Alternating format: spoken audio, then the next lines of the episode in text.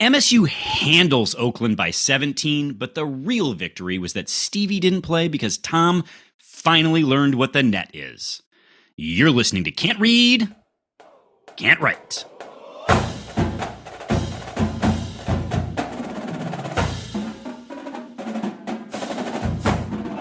Welcome back, everyone, to another episode of Can't Read, Can't Write, the podcast that proves Spartans can talk. I'm Mike Jones, joined as always by Canada's sister, Kevin Greck, and the plier of foul deeds, Alex Plum. I am refused to be canceled for that, by the way. I think, uh, I, if I remember correctly, Plum was on Crain's uh, 30 under 30 for foulest of plied deeds. Yes. Um, yeah. Yes, I was.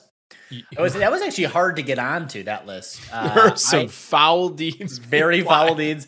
I needed several recommendations, so uh, but I got on. That was a How big do deal. you get on Crain's 30 under 30? Like, how does that happen? Is I it just like to know somebody. I was very nearly, and this is live and on the air, Oh, here it is. maybe that person that you needed to know. Oh my I god! interviewed for the job at Crain's Detroit for the list, and I didn't get it. I was uh, it's the only interview I've ever done that I didn't get an offer on, uh, which that bothers me. Um, that's fun. Uh. So Crain's Detroit, very reputable, smart, reputable. Not anymore. organization. Not anymore. It turns out. But they they gave it to another person. That person, I'm told, only lasted about four months, and I was told by people in the building that they regretted their decision, but were too proud to call me. Wow. Uh, wait, so I want to understand this. The job you would have had was creating sad listicles. professional listicle Listicles. content. Yes. Every issue of Crain's Detroit Business has some kind of list. Some kind it. of list in it. Yes, it does. And I would Now, have would you have just- that list? Okay, and would your survey skills have been involved in some way, It's- or it rarely rarely needs to be a survey. In fact, often it is uh, top twenty five nonprofits by gross revenue. Right. Uh, top fifteen nonprofits whose middle name starts with L. Right. That's the kind of stuff that you you usually Yeah. do. But I was told that you are responsible occasionally for drumming up the information there. So there would be some degree of like, you know, you have to reach from out. time to time? You definitely have to. Uh, you did have to fact check the list. I was talked about like fact checking stuff. Uh, that was part of the interview process. This really feels like a job that has been replaced by ChatGPT, but uh, interesting. Okay. And just like totally faked out lists. Just lists mean Or just anymore. uh, ChatGPT, uh, give me give me a uh, a list article for small businesses in Detroit Mhm. Or eight Huh. ideas. Great. Uh, uh-huh. Eight ideas for a small business. Or yeah, okay, great. Happy, glad we did this. Uh, thank you everyone for listening. Uh, All 14 people that listen to the podcast and also subscribe to Crain's Detroit Business are like, interesting, interesting. That could have been the Grooch, huh? Who knew? yeah, yeah, yeah. yeah. Uh, if we could ask a small favor, please forget that segment that you just listened to, but instead, please go rate, review, and subscribe to the podcast uh, wherever you get podcasts. And of course, share the pod with Spartans in your life. You can also follow us on Twitter and Instagram at Spartan underscore pod. Guys, we have a packed show uh, post holidays. So, Plum, what are we doing today? Gentlemen, Give new listeners a rundown. gentlemen, we are going to start behind the green wall where football always leads, except for last week. And uh, we're covering signing day. We are excited. We've got highly preferred walk ons to celebrate. Uh, we've got highly uh, recruited exits to celebrate Mm. as well. Yeah. Mm. How's that? Was that clever? We love 'em. Anyone? Yeah. Their favorite. We'll, we'll talk about basketball. Uh, we'll talk about gun violence. We'll talk about hockey. We'll preview uh, Indiana State. Ha! Yes. And uh, then we'll take your Twitter questions. We might even head off Grand River for a hot second to cover some non Big Ten news, uh, which is of interest because it will definitely impact the Big Ten. Uh, but yes, we will end with your Twitter questions, which is we know why you listen. So welcome. they like to listen to hear their words. Hear the Read words aloud. spoken by us people. All right, let's head behind the green wall. And of course, it was early National Signing Day. Uh, Michigan State ended up with, I believe, 19 signed commits in the class, uh, coming in just under the 50th ranked class on 24 7. Um, I guess uh, let's start from the the perspective of Jonathan Smith comes in and has essentially three weeks to put together a class. I think we were down to four commits at one point in time. Yeah, things were Um, bleak. It was bad. Yeah, uh, and and goes ahead and and puts together a a 19 person class. So I think that's a narrative in and of itself to chat about, Mhm. which is just executing on that three weeks. Obviously, brought over some recruits from Oregon State, retained those who had been or were committed to Michigan State, uh, and then and then flipped a few more. Um, initial thoughts, Kevin? Uh, well, fortunately for Twitter, we kept Nick Marsh. Um, that was essential. Uh, still have all of the all of the trappings that go with that. But overall, as I scroll down this list, it it's a solid class under the circumstances. We've got some pretty good transfer, transfers that we can be happy about. There's a new Honolulu East Lansing pipeline that's been opened up in the last week and a half uh, that we're thrilled about. Um, but also, I can't help but think like maybe we never say these names out loud again until we tell you that they're transferring. I don't. I don't know. Like, truly, like Plum. Save me from being the most cynical one on the podcast, please. Can you come in here and either And be more cynical. yeah, be more cynical or just more over the top with your cynicism. I just get I get worried about this. These types of classes under these circumstances, like, is this truly going to be the baseline of the program moving forward, or are these kind of just bodies occupying spots? Hopefully, some high percentage of them work out, but like, I'm skeptical of Well, it. there's no way to know. I think I. I mean, let me just say this: I was excited we had as many people as we had. Okay. We were at, sitting at six or seven, I think, before uh before this week. Uh, Mhm. Before theoretically, Jonathan Smith did something. I do recognize that 94 percent of these kids are from Oregon State, so I don't know if that's um, a harbinger of uh, of a lot of confidence, but um, I don't know. I and don't know. I, I feel this way because I'm so used to, for the most part, recruiting being a bit of a drip, right? It's sort of like you become aware of them as prospects. They come on campus. They don't all, like last week, we couldn't even cover all of them that committed at one time. Right. So maybe it's just a perception thing for me of I'm used to it being more drawn out. I'm used to getting to know these guys more before they commit. And now with this I- approach, it's just Yeah. like names on a sheet, basically. Yeah, but I, I'm going to tell you, I prefer it. How many in in years gone by? Mhm. How many guys did we we would spend time on these episodes Yeah. talking about two, three, four guys and this slow drip that you're describing right now? We would get to know them. Mhm. We would get excited about them, and then they'd They'd be be gone. They Yeah. wouldn't even come.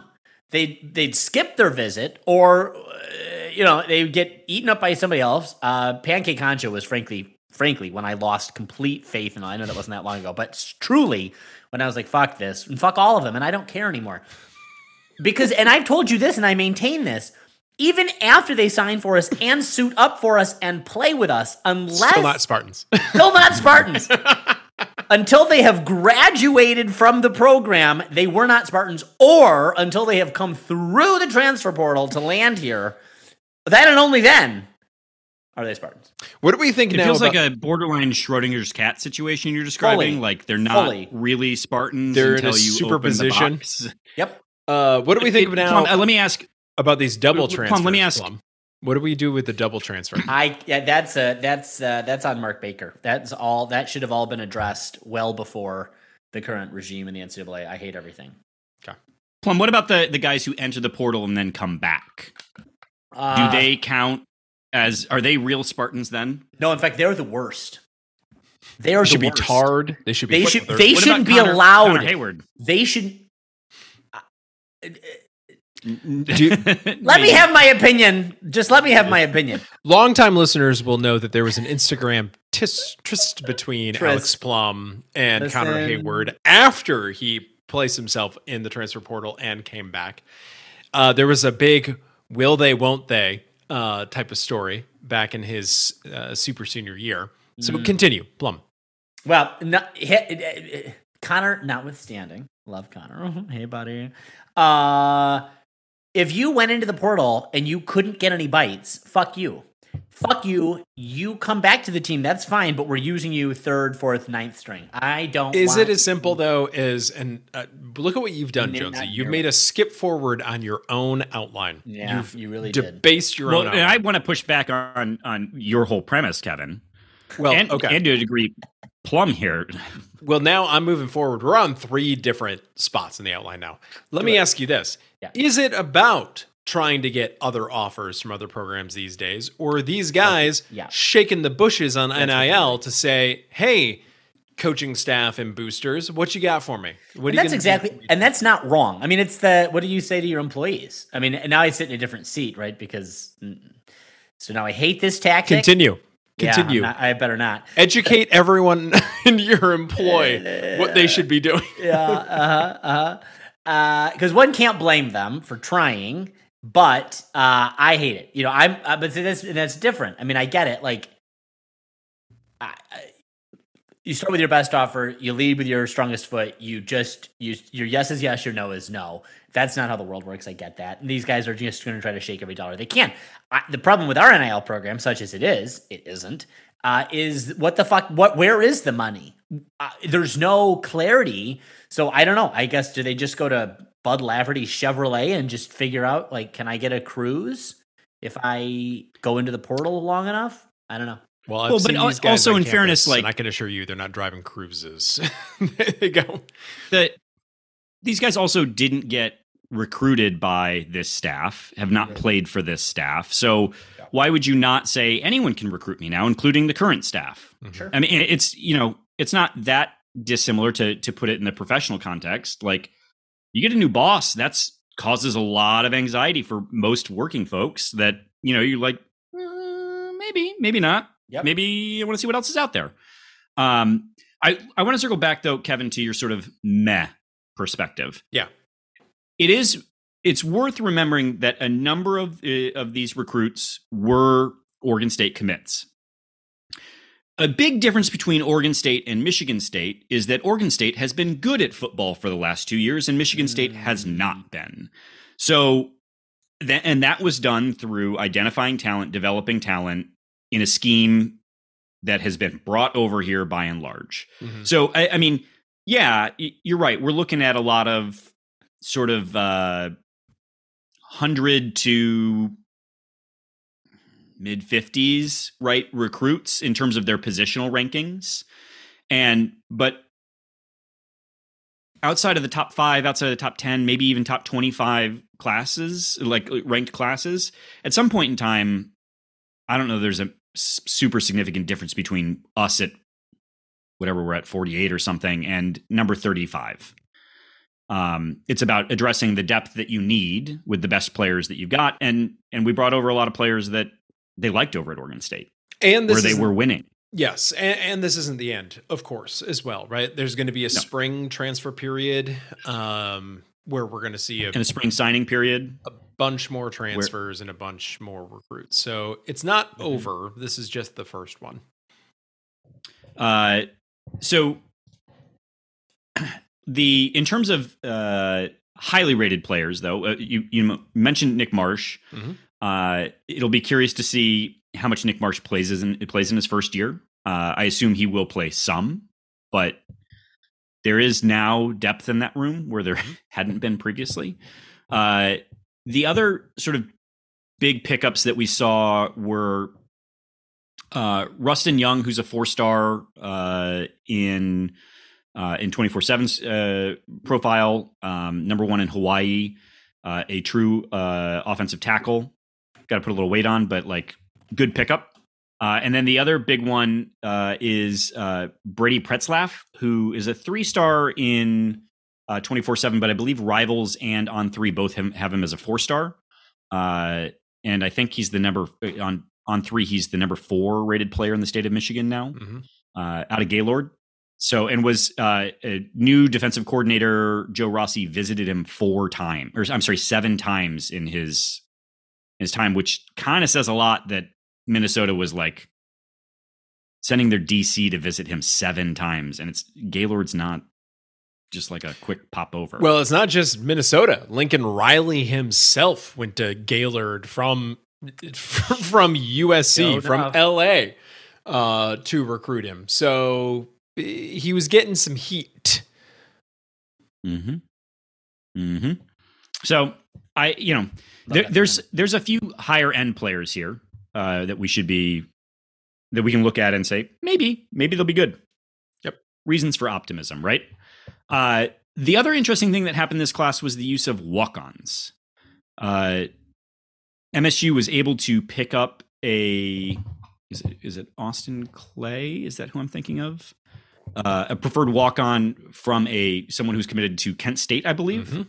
Mhm. Um, and then a tight end transfer from CMU also coming in as a walk-on, uh, which is interesting. I do wonder if Jonathan Smith has a unique approach with walk-ons, given that he was one. So, like, I, I, certainly you can, you know, you can be like, you put the arm over the shoulder, like I've been in this position. Look what I did. But I also wonder if there's like, there's a certain language that can be talked from walk-on to walk-on. Um, to make you more appealing. MSU has had some amazing success with walk ons over the years. Your Blair Whites, your Jumpin' Johnny Greens, RIP, etc. Kenny So, Willekes, yep. Was Willekes one? yeah, Uh, w- I was thinking, of what's his name? Uh, offensive line. Um, Art got taken- in the first round.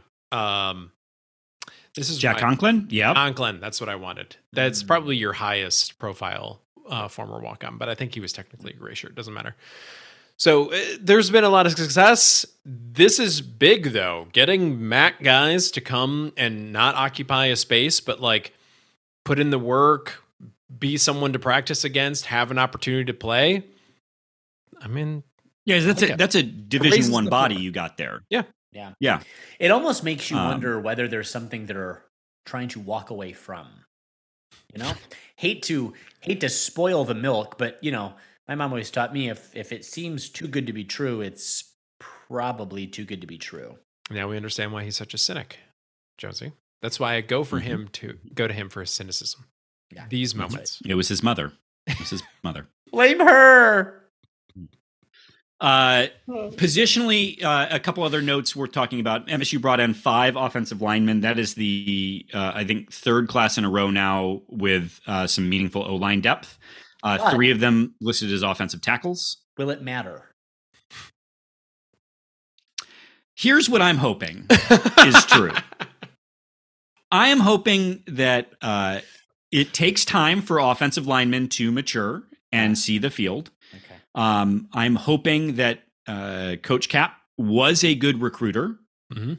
maybe not a good coach, Mm, but a good there it is. recruiter. There it is. Um, and so now we have a v- confirmed good offensive line coach, and there hopefully is some raw talent there. Good. That's that's what I'm telling myself. That's Uh, good. the I'll other take it. notable thing two quarterbacks taken, which is, I believe, the first time this has been done since Dantonio came and took Kirk Cousins and uh, Keith Nichol. not Nichol. Yeah, Nichol. Uh, no, Nichol left. Who's the other one? Foles. Yeah, took Foles and then Nichol left for Oklahoma, and then he ultimately came back around again, becoming, by Yep. the Plum rule, a true Spartan. Mm-hmm, the plum rule. Uh, so uh, flipped a. We talked about Alessio last week, uh, and then the surprise one was Jesse Ryland out of uh, California.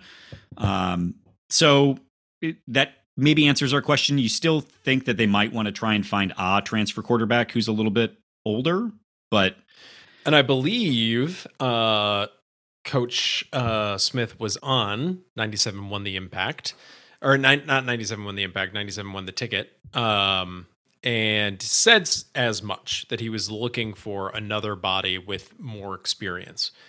Um, Yeah. So that's encouraging.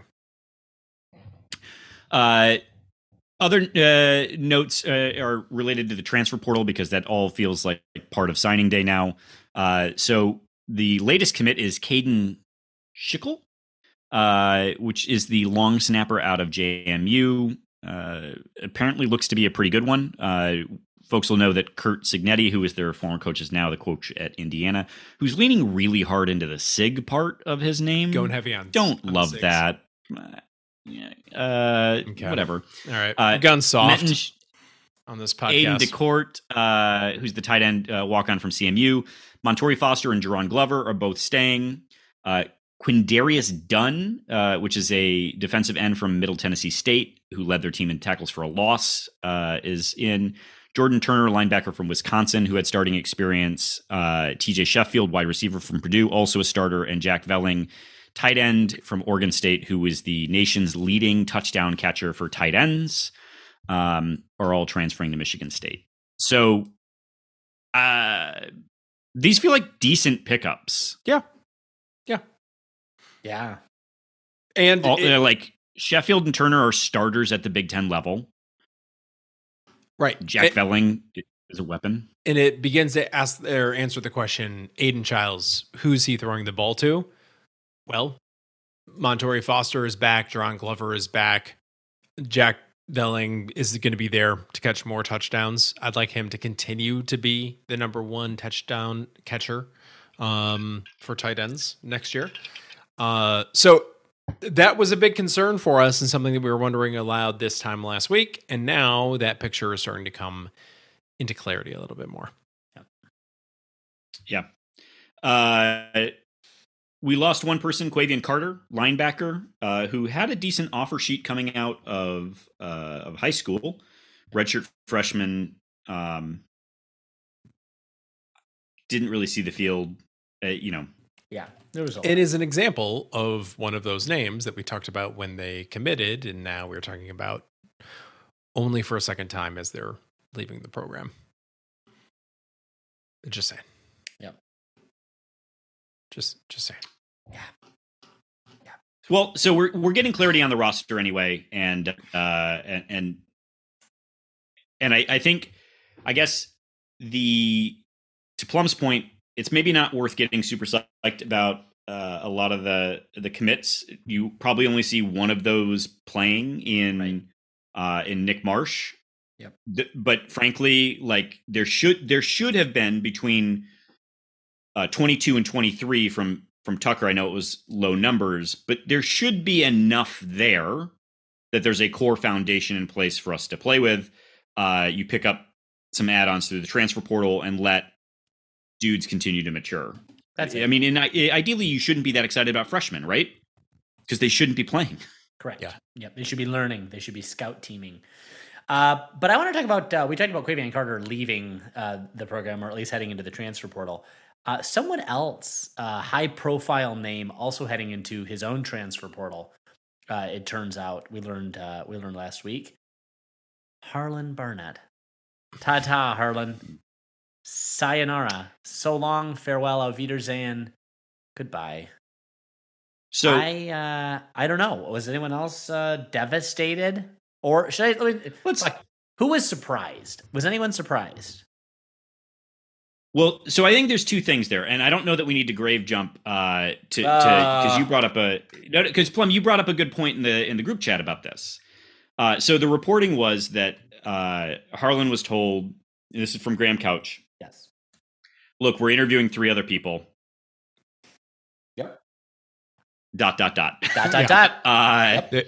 As they say in the blue collar comedy tour, there's your Yeah. sign. You you you could you could be hired. It's Mhm. possible. We'll I see what happens with those other three people. Let me Uh, just say- and, and so Go ahead. Well, eh, so I think there's two things. One, to answer your question about knocking on the door, uh, you know, it, it had been it, it, a lot of the reporting had been that Harlan Barnett was staying, Mhm. and some of that is Harlan himself saying Yeah, that That's he the reporting staying. was coming directly from the horse. From Harlan. yes. but but that might have interrupted him getting calls about other jobs, which is unfortunate. Uh, because it's not like we might be happy that there's some changes being made, but I think we all also respect Harlan enough to wish him well in future endeavors and mean that quite sincerely. Sure. But Plum, you brought up a, a, a good point about what does this say about Jonathan Smith as a football coach and making tough decisions Well, so that and tough conversations. tough conversations is the answer here. Because what's clear is this was one one track. This was monosyllable. Monosyllable. The only person saying that Harlan Barnett was staying was Harlan Barnett. And when you, when I, when no one saw any communications from the program, uh, from Jonathan Smith, want to thank Harlan. Uh, he's an invaluable member of this program. Uh, he's been invaluable during this transition. Nothing. We haven't heard anything Yeah. from from the program. So that that was deafening. And I think for me, I was that's why I asked you for yours. I was not surprised at all.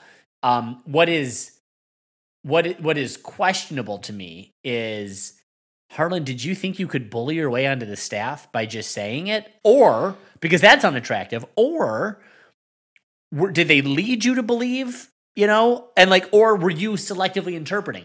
You know, it could have been like Jonathan Smith's like, oh, you know, we're having these conversations. Your expertise would be invaluable to us. It's hard to know. And you certainly don't want to upset the apple cart this close to signing day. So there's Mhm. that competitive pressure too. I understand all of that, but it was icky. I, I just, I, it was icky to me. And to add to that, if we're going to give Jonathan Smith credit for willingness to have, uh, you know, an uncomfortable conversation like that, Yeah. we should point out someone that was not apparently willing to have such a conversation Correct. is Alan, confirmed listener. yeah. You didn't Clearly, dirty. you did not have that conversation. Yes. Um, because Yep. it, it does seem that Harlan is still a little salty that he was Oh. promised a Very. interview for the job and was not provided one. Now, Yes. in fairness to Alan Haller, you had to thread the needle on this hire. You you couldn't distract Harlan Barnett f- with him preparing for what is really just a worthless interview. Like the, his interview was what he did with the team, and we'll talk about that in a moment. Yeah. But at the same time, uh, you know, apparently Alan Haller decided I'm not going to tell him that that interview is not going to end up happening, right? and I'm going to make the hire when I need to make the hire. And he did really thread the needle on the timing of the hire, but the those two things were incompatible. You couldn't Correct. have Harlan Barnett interviewing for this position Yep. and making this hire when you needed to make it. And he chose for the program the right course of action. And so has and so has Jonathan Smith. Yeah. Um, so has Jonathan Smith. But I guess to wrap it up, or I don't want to take your your Thunder Jones, but I would just say, is my concluding thought to this: these are the stakes at this level of the game. Yeah. We have consistently said on this podcast, and I will say 100% of my opprobrium at this program has been because the performance on the field is so misaligned with the salaries that these people are being paid that it is ex- inexcusable for the product to be as absolutely horseshit as it's been. And therefore, you are owed nothing, sir. I will lie to you. I will dissemble. I will do everything I can to win games and get the program where it needs to be. And if I had to lead you into thinking that you were going to get an interview or ha ha ha stay on as the DB's coach, bah, bye bye. You should have known if you were being clear eyed that you were such trash and this role, nice guy or not, you Yeah. were such trash. And the concluding thought by from Harlan Barnett saying the dig, digging at Ross Els and uh, Scottie Hazelton and Jay Johnson. Uh, it's hard to do your best when you're coaching with someone else's staff or you know with some And kind of someone else's comment- players, he added that. yeah, and I was like, "Ooh, that is a r- true as it might be." Uh, uh, just again, bad luck after bad luck. So But also true as it might Yeah, be, what- my man Harlan, you were getting ready for some phantom onside kicks with six minutes left that like Well, so let's truly no one was calling. Truly. So truly, like at the same time, we saw who you were as a head football coach. And also it's worth noting, given his resume, he would not be getting a head fo- football coaching opportunity anywhere else. anywhere else, hit it was so disastrous his uh tenure as defensive coordinator at Florida State that like you only got this gig because you were on the staff at a time when the program needed utterly guiding collapsed. hand that they could trust to not betray the program. So you got paid handsomely for that. to do little better than that, I should say. And some credit should be given because the team didn't entirely fall apart, but the team didn't thrive either at the same time. Well, so a couple things. One, Alan Haller said that there was one other interview, or there was reporting that Alan Ha- Haller had one other interview, but canceled it because he knew Jonathan Smith was the guy. I'm just wondering and putting two and two together. I wonder if that was Harlon.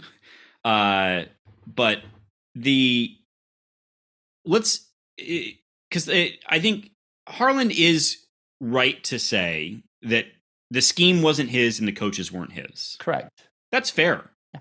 Like he, you know, if he had a whole spring to install things, I think we would have seen a wildly different product. Whether it's win or lose, Sure. I, I don't. Who's to say? Right. But it would have been different. Mhm. That said, I think we can all look back and pinpoint a few things because you called you called up the the phantom onside kicks, but it is fair to say we ended four and eight, and there were a number of games that could have very easily gone a different way. We we look back at them, and the common denominator is the reason they went the way that they did was because of the coaching. Yeah.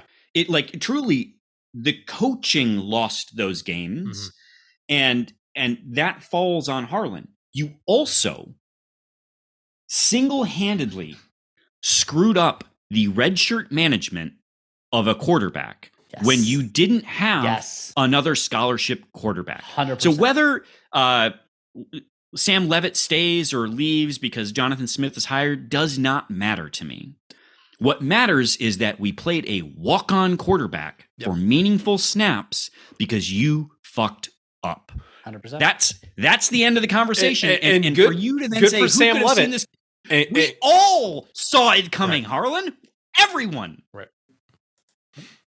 Ugh. That's it. Well done, you. so it was not. It was never going to happen for you, Harlon. But So that- Harlon did get an interview. Harlon got an interview. he got a, a I, whole I don't feel that bad. of an interview. Yeah, he That's got right. more of an opportunity to interview for that job than, to your point, Kevin, he'll get anywhere else for anything comparable. Mhm. Like he got a real shot. And and you know what? If he doesn't screw up those games, maybe Harlon is in conversation for the job. If he executed with discipline and focus and he kept the team together, Yeah. Oh. You I mean, can still we might lose view him wildly differently. to Ohio State in a big way. You can probably even still lose Yeah. to Michigan this year in a big way. But Yep. it's the close games and the way that the close games get lost, which were disqualifying for you as a head football coach. That's it. That's the answer. Yep. That you know, but I recognize I think he's been at Michigan State for 20 years. Yeah. 5 as a player and 15 as a coach and that's a lot of service to a place that we love. Yep. So, while I don't think he should have gotten the job, he has been a big part of a lot of winning here also. Yes. And so I I do sincerely mean that I hope he finds success in his next chapter and continue like it my love for him as a fellow Spartan is not diminished. And like so I will I, I hate his performance as a head coach, but I do sincerely this isn't like transfer portal guy, good luck. No, no, Harlon really sincerely good luck. Good like luck. Yep. truly crush it. Um, and I hope your last act is is a great one. Um, okay, should we talk some hoops? Yeah. Yeah, we need to talk some hoops. Because our backup point guard got shot Future, in the leg. future of the program. Well, if you're going to Yeah. get shot, you want to do it your freshman year. That I've always said.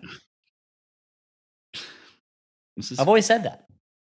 I guess, yeah, it's the time. It's The the time. time. And I, I think that's in the, the handbook It is. It is. at MSU. Yep. uh or in Mhm. the in the basketball program like are we not reacting to this properly like Oh, I didn't. are we why did we lead with football why did we all three agree to lead with football when a member of the basketball team was Got shot, shot. Yeah. and we d- we this is on us this is on the three of us Mhm. and this is on society is it because we haven't seen him yet is it because it's the holidays is it because it hasn't really Well, I- sunk in yet? Well, I Is it- because we're we're desensitized to gun violence in I think America? I think it's largely that, but I think it's also that he's his recovery. I mean, such as it is, we take been- it for granted that we take he's it for alive. granted. we take it for granted that he's life, but also he's some of his content is optimistic. He's up walking around and getting you know used to walking with a crutch. I mean, there's there's a bright side to it. It's almost like the fear of pressure. I don't know. That's not an excuse. By way, But yeah, I mean, I, you know, it's I, I appreciate him putting the content out there that is about his return to playing basketball. Mhm. But the reality is correct. that Jeremy Fears was the victim of seemingly very senseless gun violence. Yeah. Correct. Indiscriminate, On truly par- indiscriminate. Indiscriminate. Yeah, as far as we know, that there was there was no known motive. Yep. And that the way that eh, I, I don't want to project how he's going to feel the remainder of his life. And and I I recognize that uh, ESPN is rightfully getting dragged for their reporting on this and and equating it to other instances of gun violence. But based upon what we know, there's not a substantial difference between what happened in that home and what happened at MSU's campus in that someone came in out of nowhere and started shooting.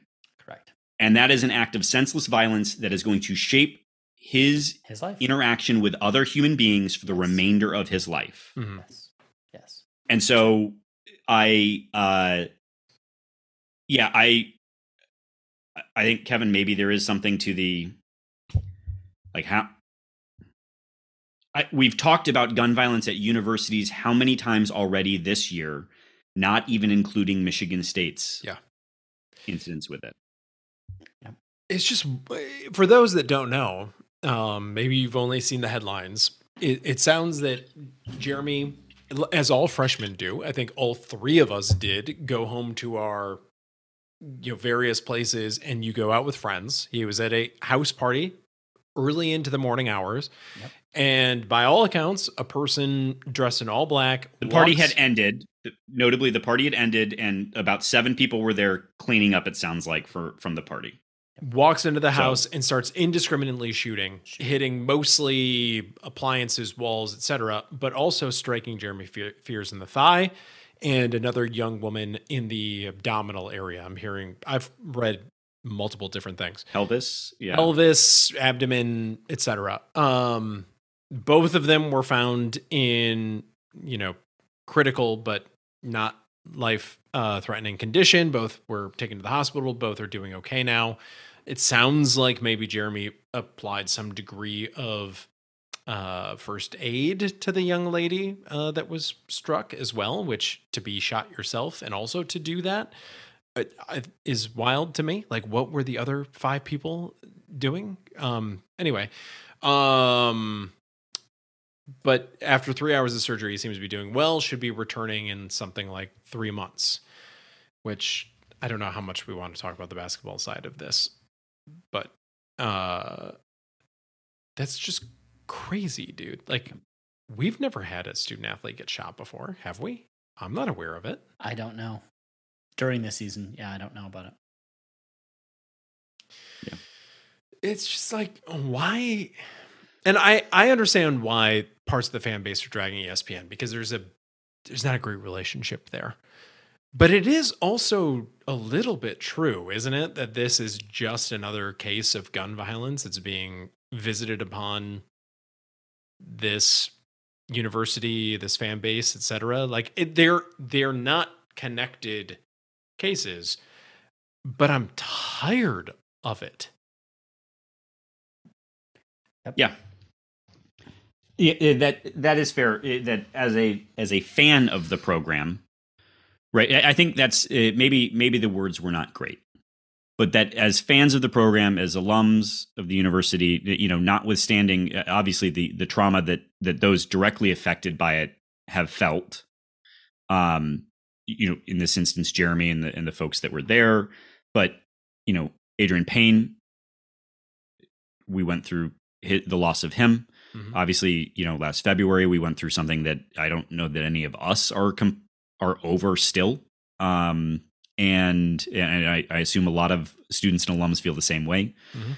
Um, and yeah, so this is just another incidence of if, that the the thing that ties your connection to these stories together is being a Spartan. Um, and I am quite confident, though, that there are other communities of sorts, what you know, eh, community in sort of an abstract sense, Yeah. that are visited with this kind of violence regularly. Yeah. Also, Yeah. um, and so I, but yeah, Kevin, I think to your initial thing, why now? I I don't know, man. Like, eh, why did we wait to talk about it? It seems like it should lead, right? And I I would bet most people listening to this podcast didn't occur to them.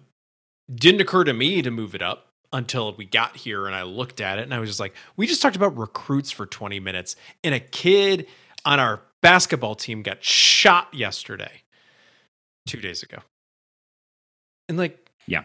why why is it so prevalent? I'm just so sick of it. And I like I don't know, man. Yeah. I feel for him Because it's glad- exhausting. It is exhausting, and I'm glad that he's doing well, and I'm glad that he's upbeat in his social media updates.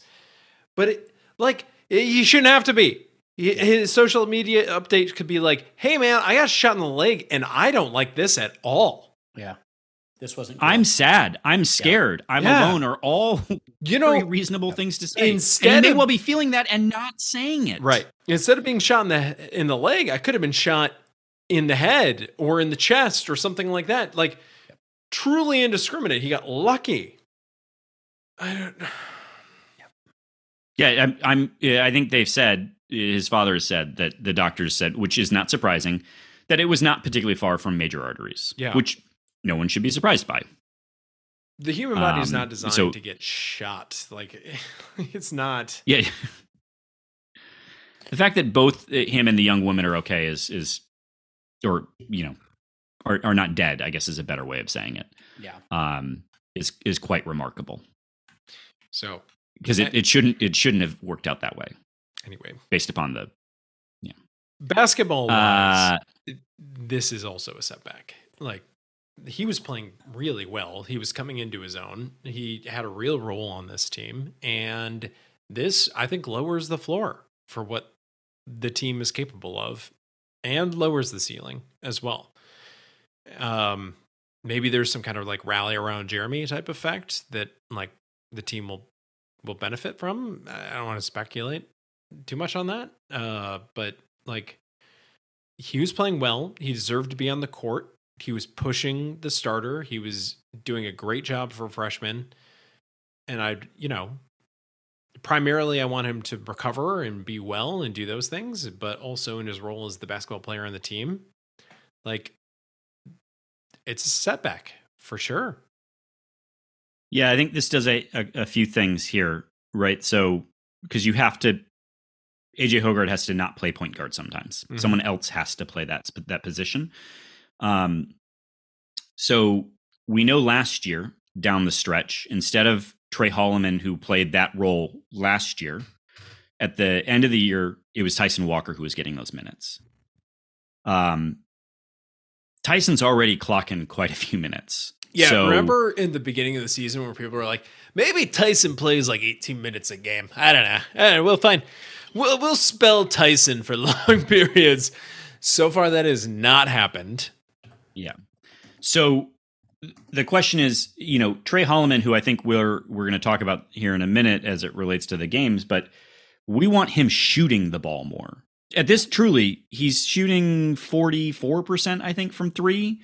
Like, get down to thirty eight percent, bud. Shoot more. So I don't know that you want to move him over to the point guard position. So uh, you know, I just don't know. Like it, it what Jeremy Fears was providing was fantastic defense and a lot of competence and and was was making the right reads, pushing the ball. Like he was he was good. It, it was not a problem for to see him in there. And Right. and so um how this how his uh him being out for the season affects the team is I, I is an interesting roster management decision Thomas is going to have to make. So here's the Um, good news. Tyson Walker's only averaging about 28 minutes per game this year, actually, so far. But that includes Is that some garbage sitting out a game? Yeah. Oh, that does also include him sitting out a game. Um, that's way down from his like something like 36 minutes last year. So there's room for him to kind of grow in his total volume of minutes, but still not what you want in all of this. Not what you want Yeah, at all. not at all. What did you think? Um, not to move on, it not to just sort of like. Anyway, moving on, but to move on. Plum, what did you think about this Oakland game? What or the Stony Brook game? Like, what do you want to talk about with Uh, the games that have been playing? I mean, the Oakland game started a little flat for me. Um, what I liked was that we still won the game. Uh, Oakland is kind of a dark horse team, and they can fuck you up a little bit. And this team has been fucked up by less talent already this season. Yeah. So, um, you know, I think uh, for me, it was great to see Tyson Walker hit his 1,000th uh, and and then surpass his 1,000th point. That was great. Uh, we joked about this at the Open, but uh, Tom not playing his son uh, because he understands now what the impact of the net is is truly a stunning achievement. It has taken him nearly 40 years to get there, uh, but God bless America, he did. Here we are. And uh, I don't care if the net's only been around for 10. I don't know. Whatever it is, it's too Whatever long. is. Whatever it is. Yeah. Uh, I felt I think very. there's also Go ahead. Uh, can we Go ahead. also talk about the focus for the team? Because I think this is it's worth remembering. They came off that high against Baylor, Mhm. one day of rest, Yeah. and and then had to play Oakland in their weird zone defense. Yeah. They likely won't face another exclusively zone team, but I don't. They won't face another exclusively zone team unless you count Franz or uh, uh not Fran. Yeah, Fran. Sorry, Fran. Uh, Fran's weird Oh, match McCaffery? zone. Yeah. Yeah, uh, but like even that is garbage face. defense. Yeah. But so they won't do that again until the tournament, and uh, to do the one day rest, play in the zone, um, was a lot of focus. Yeah. Like that was I, that was consistency of effort that we have not seen from this team. That this was a trap game Correct. you could have seen them losing this game. Yep. Uh, and you know, I know we're not gonna it, like this is now weird to sort of circle back on, but Jeremy Fears, uh, you saw him playing, and they did this against Stony Brook as well, playing in the middle of that zone Mhm. in the soft spot, and was really effective there.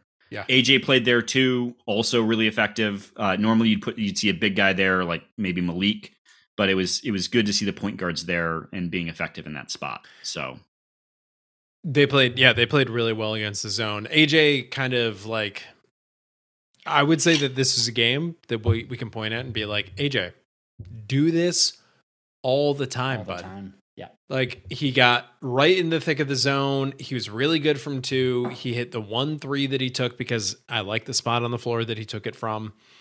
Um, he had was wide open too. Yeah, he had seven dimes on the day.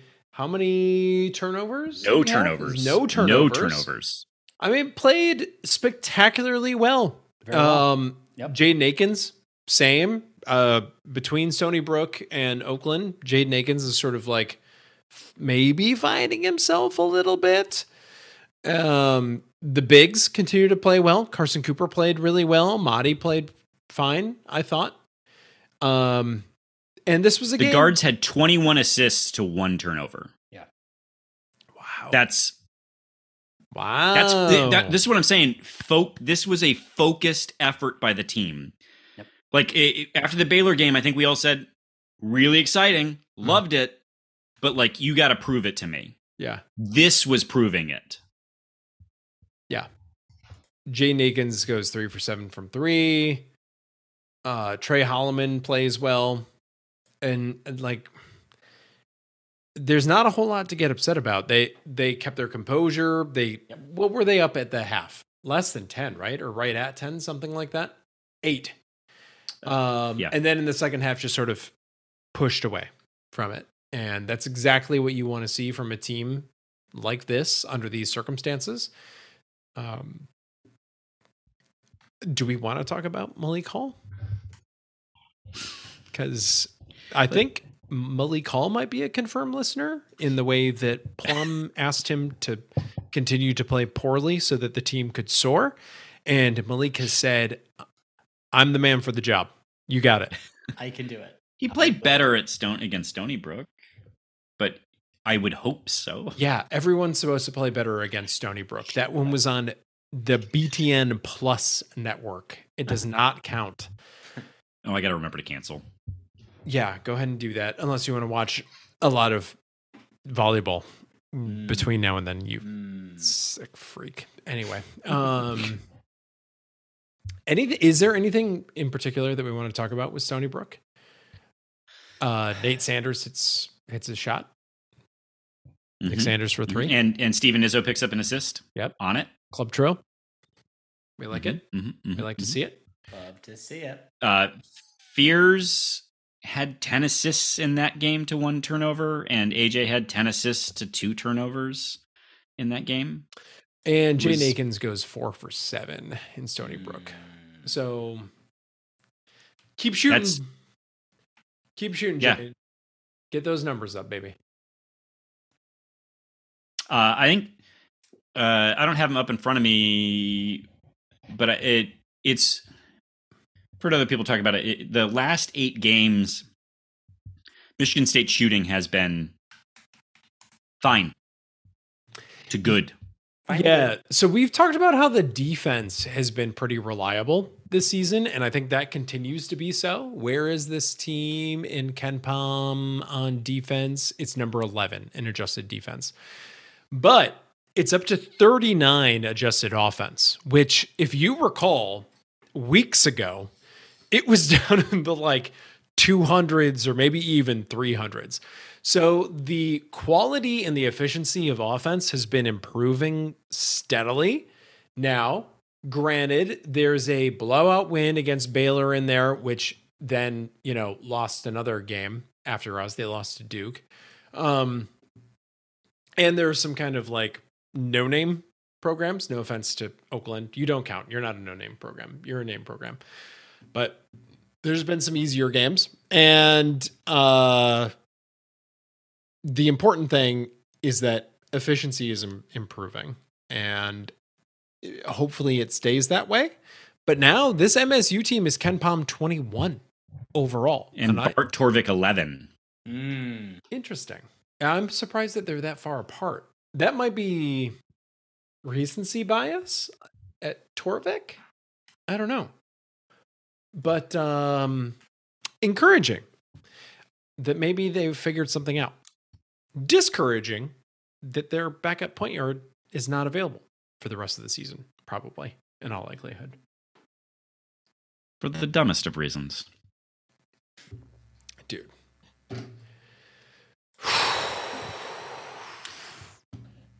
Yeah, I guess it, you know what. Here's the.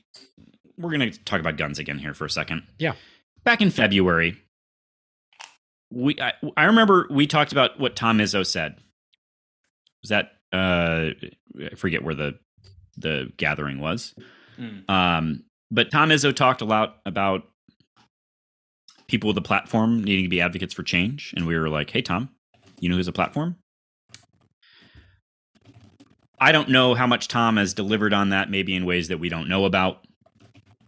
But Can Man, you if it's gonna deliver on happen it to in ways that we don't know about it? Mm. no, but I'll say this that this is the second time in a year that, in a way that's particularly acute to Tom, Yeah. that gun violence has struck our community. Hey, man, I'm just saying Just waiting here. you have a platform. Yep. Do something. Will will things change? Probably not. Right. But like you ought to try. Yeah. Because they could. Rage against it, Tom. Let's hear it. So I think I can say in conclusion, uh, basketball team looks great. Fuck guns. Fuck guns. So Just to put a, a button on this, I am interested. Um, Plum, how many fingers does Tre Holloman owe you at this point? Are we are we still keeping an eye out for those on the doorstep, or are we are we a little bit more pleased with Tre's play over the last week? truly a banshee of Inisherin. And uh, no, I'll tell you who's next on my shit list. It's uh, Steve Izzo fall, throwing throwing away really his last good opportunity uh, Oh my to God. make any points in the uh, Stony Brook game. That was just truly what a what a just absolute disappointment to his father.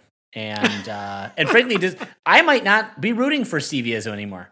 At this point, why bother? You've been given free money and you refuse to accept it.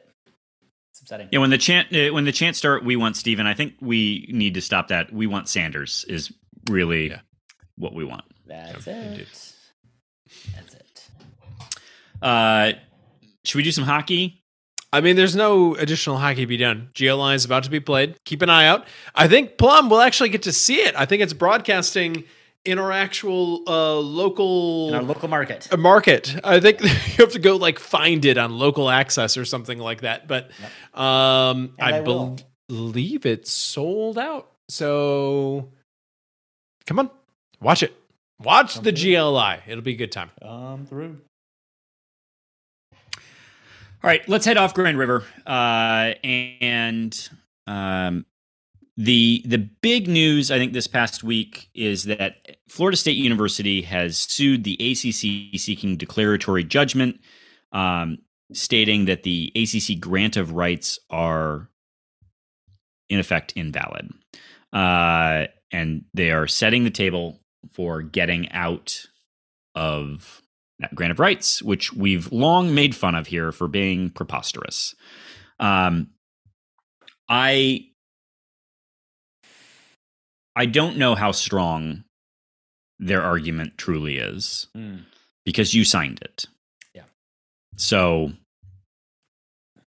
you know, I- I don't. You, I, I know there's more sophistication to it, but the reality is that Florida State University is a sophisticated institution with plenty of legal representation and counsel, and y'all agreed to it. Yep. Yeah. So, uh, that said, they've they've deployed some creative arguments that we don't need to spend a lot of time on here, but this is a reflection of, um, I think the more intriguing thing is that uh, obviously we've all seen the the sands shifting Mhm. but their understandable frustration with not being selected to the college football playoff given the season that they had Yep. uh, which is a little short-sighted because they would have been selected if next if it year was exactly next Um, year. Yeah. yeah. Uh, but that that the ACC in a time where things are changing, the ACC is the lone conference that has set itself up to not change, Yeah. which may end up being actually you know, you could I think you could make a convincing argument if you're those schools like we need to weather this storm. What we are in right now is is a is a time of transition and change and like there's actually maybe not the monetary value we all want, but there's value in us all sticking together. I did think it was kind of funny. Like we've talked about the potential future state of college football, right? It peels off from the rest of sports and kind of becomes its own thing. At which point, the Big Ten no longer looks genius. It looks stupid with its huge, rapid expansion across the country. Like, does anyone care that the Big Ten has representation in LA when it's only field hockey and you know baseball that's competing? Like, truly, they don't. Right? This is all being driven by football. I thought it would be really funny if Florida State got this all figured out and paid a massive fine of some kind just in time to be like, hey guys, I'm here for the party. And then football peels itself off and ascends into something else. And all the conferences are like, well, actually, we're we're kind of reevaluating why why we're here and doing this right now. Um, anyway, it'd be like the San Diego State, but on a much greater scale Mhm, So mhm. much. just arriving late to the party and being so excited about it just in time to be like one guy with a broom cleaning up the smoldering wreckage of NCAA college football. I don't know. We'll see what happens. But like they even presented to their own internal board of trustees that it could cost up to a half a billion dollars to get out of this grant of rights. So They're like, go for it. Hmm, hmm, hmm. I mean, they must think the money's there on the other side. Yep, that's exactly what they think. And it better and, be. and maybe the reality is, is that if the ACC continues to exist as is, not all of the ACC schools would be invited to that party. Mhm. Florida State would be, but maybe Florida State can't attend the party if they've RSVP'd yes to the ACC. If yeah, if they've got the the ball and chain of Wake Forest dragging behind them. Yeah. Yeah. Yeah. Could be. Yeah. Um, other news it, we don't need to talk about other than just just mention it. Michigan has been uh, formally presented with their notice of allegations from the NCAA related to Cheeseburger Gate. So How did the fuck May. does it take that long? What are the allegations? uh, This is what I don't understand about the process because I'm an idiot. Uh, these allegations were made precisely four years ago. So I'm really trying, not precisely, but uh, I'm try, trying to make sense of the timeline of the, the phrase notice of allegations. Well, so imagine i how slow government entities move, right? not nearly Now- this slow. well, but now collect a bunch of different government entities that all have to agree on some governing rules. Sure. That's how slow it moves. And Uh, throw in but one it- government also- entity that wants to obstruct at every thing. There possible moment. There we go. That's that's. I do. I do think uh, there was a fair amount of delay because there was an attempt to negotiate a uh, an agreement, and then it just didn't happen. So What was that beautiful pop there, Alex? Bourne? Oh, oh, I'm glad you asked.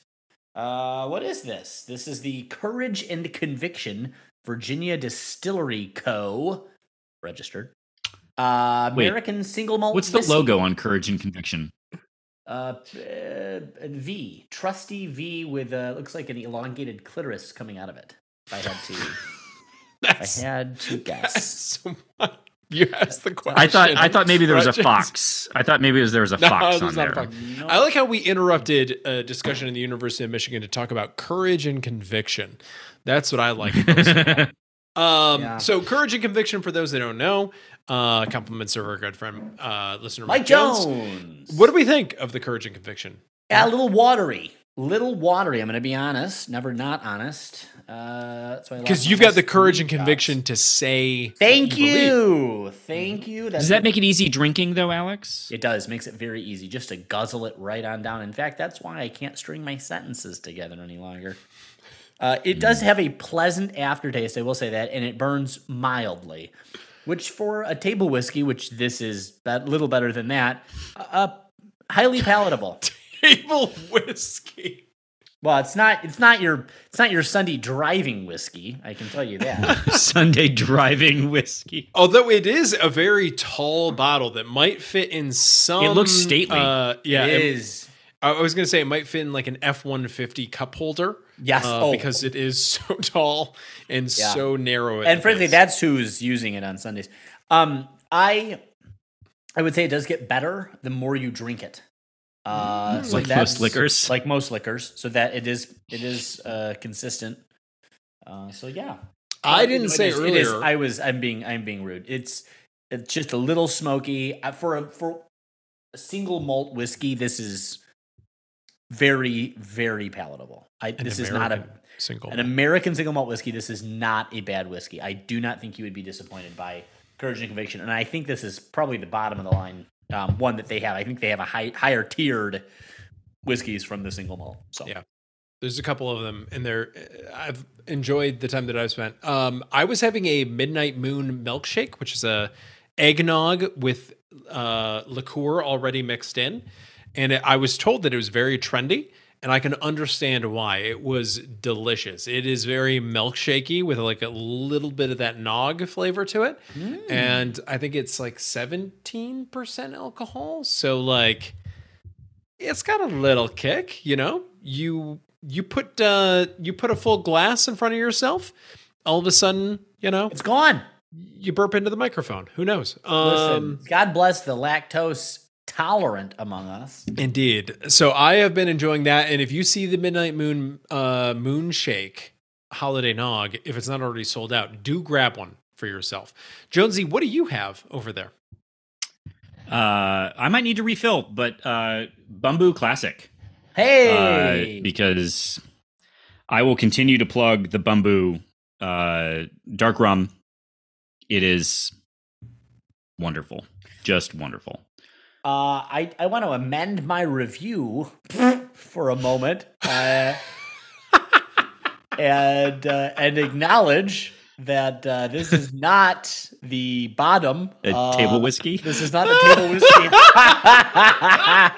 I may have He has the courage it and conviction to amend his review. I do. I always stand by the last thing I say. And that is why it is important to acknowledge that Courage and Conviction American Single Malt is the winner of the 2023 Distillery of the Year and Whiskey of the Year awards from the London Spirits competition. So oopsie doops and uh mhm. oopsie doops.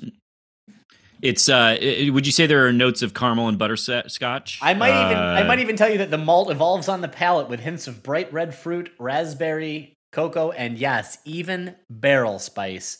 So uh, exceptionally smooth it is. And I Is the finish creamy? I wouldn't say that. I would still say watery, but it is it is a del- it's a it's a creamy wateriness. Let's let's agree on that. Mm. Mm. Mm. If I if I drink Uh, American whiskey more consistently, I might I might consider buying this. I I would. No, I would. I would. You would. I would. You'd have the courage and the conviction to, to pick it up off to the buy shelf. it and buy it Mhm. if it was on sale. Uh, Greg, do you want to uh, preview some Indiana State on the fly while I uh, I get myself some more bumbu?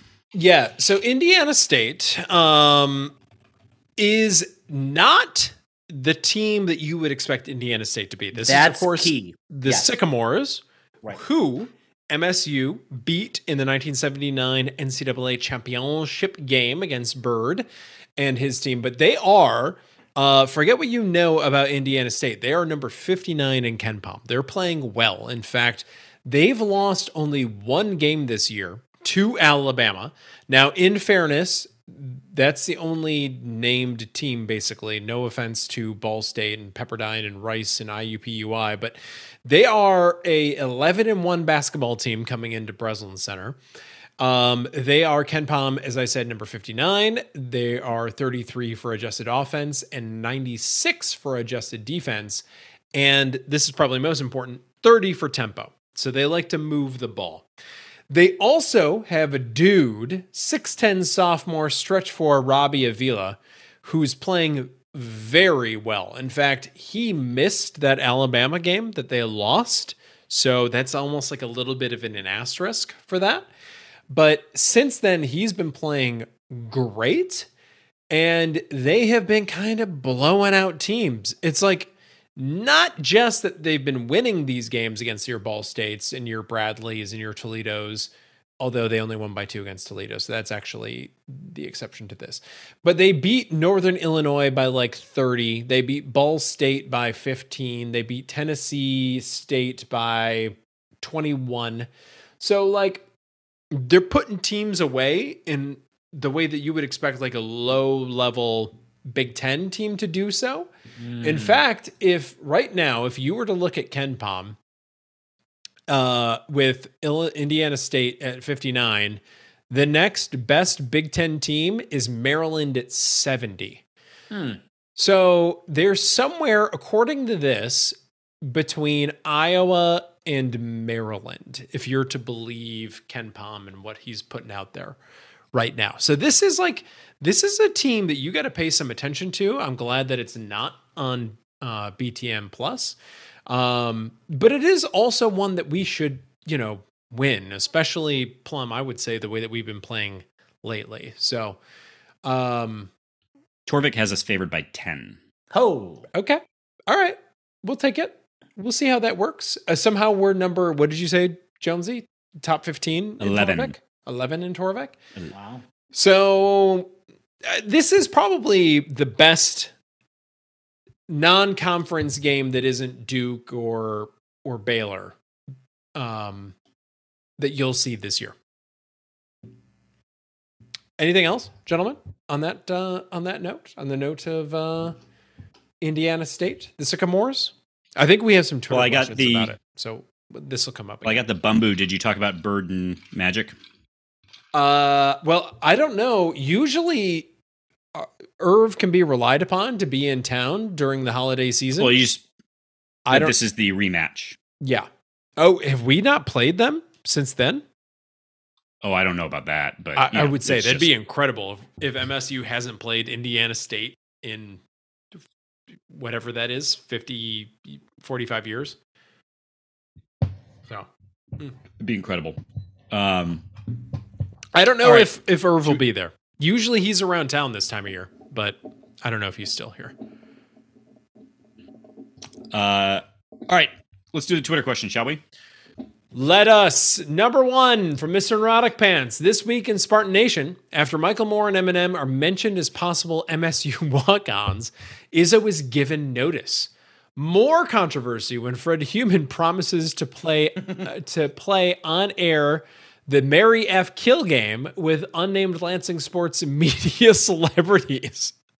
And shirtless Harbaugh shows up to a pro life rally while motivations are unclear. Alan Haller gives Coach Smith a $100,000 clothing allowance. There's a lot happening in this episode. That's a lot. That's not a little. That's a that's a lot. I totally trust that at some bar in Lansing, somewhere at some time, Fred Human has done the Mary F. Kill uh, of media personalities in the greater Lansing Mhm. area. To Current or former?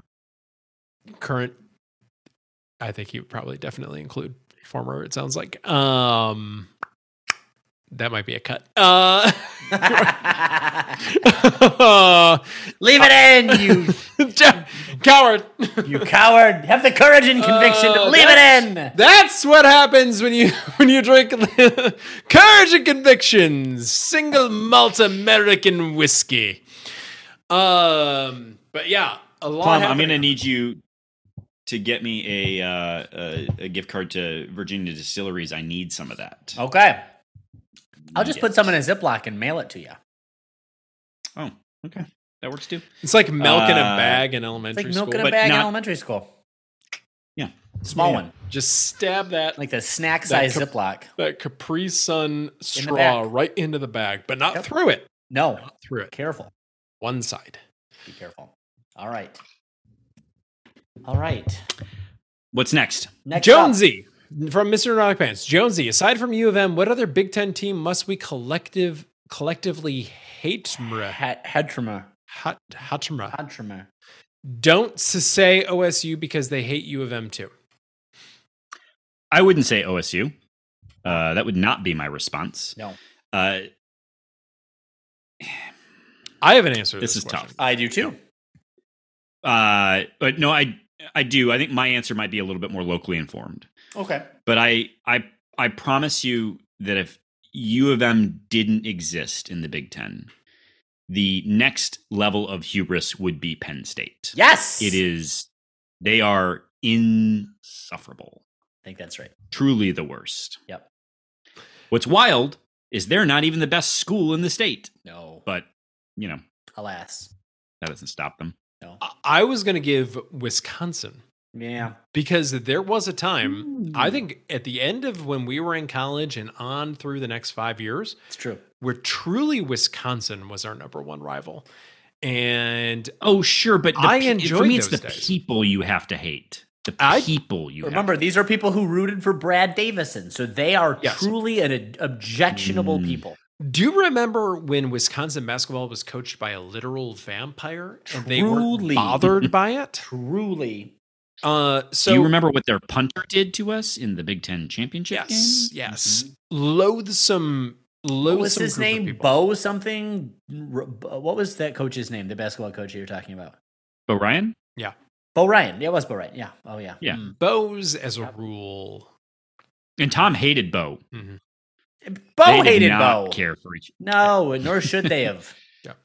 If your name's Bo, Bows are truly the worst. Um, worst. and and sorry for any that, listeners like, named Bo. But you know who's not named Bo? Our but they next wouldn't question- go by Bo. They would know better than to go by Bo. To they would by Bo. they would be like it's a boy named Sue situation where they. Ah, there it is. I resent Johnny my Cash. parents for this. Didn't Sorry, uh, Plum. You were saying not not Bo, but Andy Boylin. Oop, just Boyin. L there. Sorry, Andy. Uh, first time First time Twitter questioner. Second second week. It was Second here last week. I was too. In you have the courage and conviction to say that. in body. I was here in body. All right, first up uh, for Kevin Grook. Will you please create a toast to celebrate something that has blessed Spartan sports in the past year? Here's to a certain demon that we've exiled. Ra- raise your glass for a demon at the top of Mount Kilimanjaro. He ascends off, and truly, MSU sports fans can once say, again, say, to John Smith. To John Smith. To Smith. John Smith. To John Smith. Blessed Cheers. be his name. Mm. The one the and wild only. thing is that before John Smith got here, the old John Smith's quote about the coaches are screwing it up could have been uttered many times Weekly, this past year. daily. So to to excising other coaches. Yes, yes. Here, to Bill. Brasky. To Bill Brasky. All right, next up from Andy, uh, who will join me in the Steven Izzo will never score points club? Hold on, wait. Ask it again while I pull up my ham horn. Here it comes.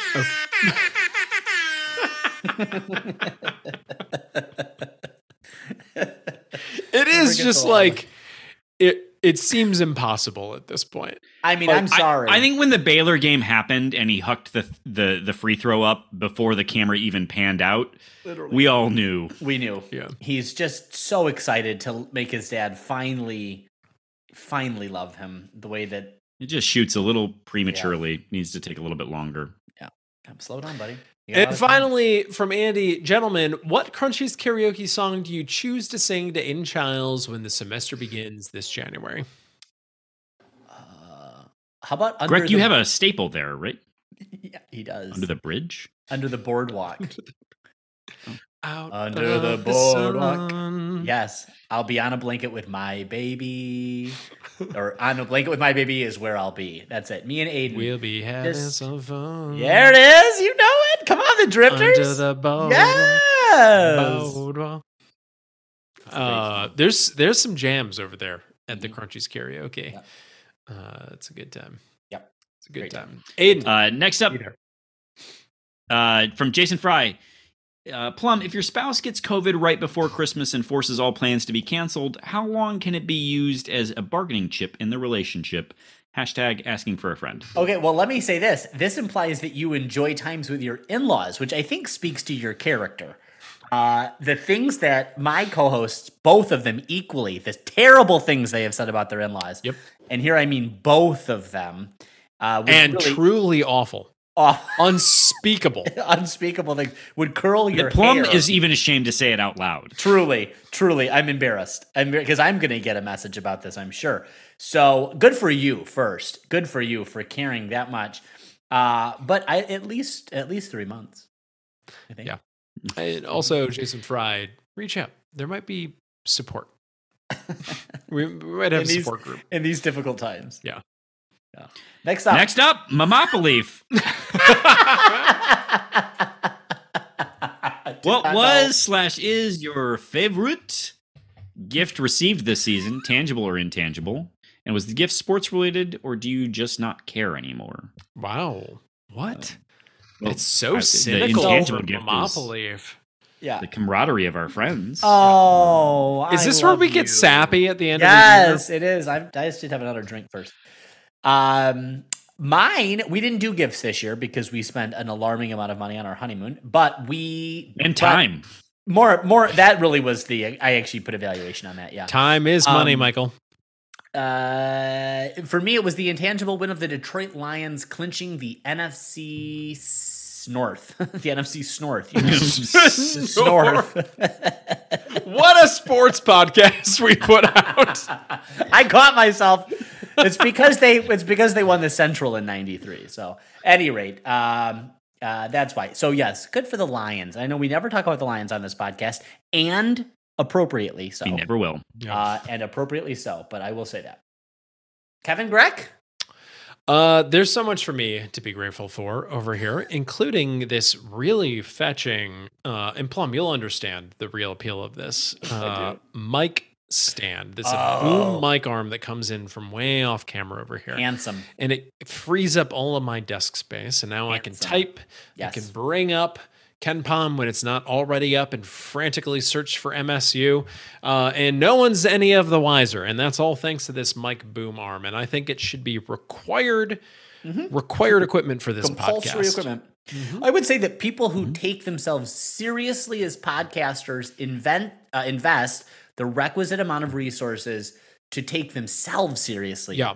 as podcasters. I think it's just people that have the respect for themselves or the audience that would do such a thing. Now, Jonesy, mm-hmm. what do you think? what do you think? Yeah. Mm-mm. I think it's the time that is the more important component. the, the people who respect the podcast and the listeners and the community they've built invest the appropriate amount of time. I think he's looking at you, Into, Kevin. uh, I can't tell who he's looking at, but I think it's you. I heard that Plum was actually abroad looking for a better mic boom arm to bring back, to bring it home. Uh, and that was why he was gone for three weeks. That's true. I found a Is that uh, his Cobalt his cross country camping trip on top of his Jeep? Was that also searching for a, a new mic boom? Oh wait, that was pre mic boom uh, for you. It was pre boom. That's when I got this boom. I was interviewing countless podcasters across the country to see what did they recommend, and it was the Wave Elgato 3 system, of course. It ends up being it was your brother in law who who recommended. All it, so you right, didn't all need to- right, all right. Sometimes we search home. worldwide, but the most the most important information is right there in our right backyard. in our backyard. The whole time. That's it. All right, next up from Mamopoly. Uh, and last up, wow, only two questions from Susan this week. Hope she's okay. The change to threads is pretty darn easy, and I only go to Twitter for these can't read, can't write notices now. Is that hypocritical of me to still click the bird, or please, will your New Year's resolution be to join the 21st century and post on threads? Let me just No. ask what what is this fealty that Mamopoly has has she's really bent the knee to the Zuck on this one. It, it's not like She's she's, on Zuck. blue He's the Zuck. sky. Yeah. But, this is, uh, yeah, we got it. He typed it to us in the chat, but I think I wanted you to say it for me. Listen, Susan, uh, until these boys do as I've asked, which is to get on Truth Social, uh, we will not be leaving X. Okay, because I you got to be fair. Parler. Fair and balanced is what I've always said. Mhm. So that's that.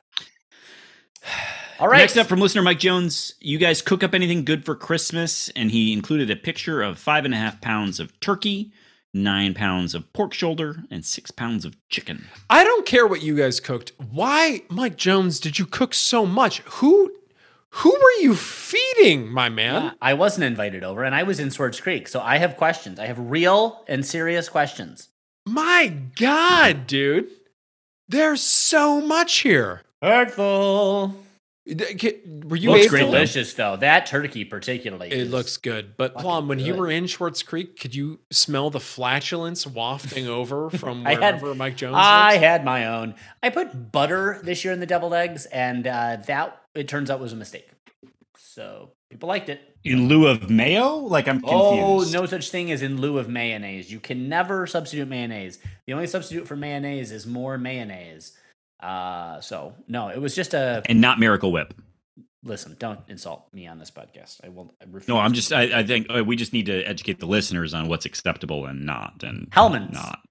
always Hellmann's. Please, Hellmann's, give us money. Mhm. All right, next up from Mike Jones, Tuck, his dog, who's been neutered, attempted to hump multiple people at our house on Christmas. How does my dog know about his namesake? And why does he act like him?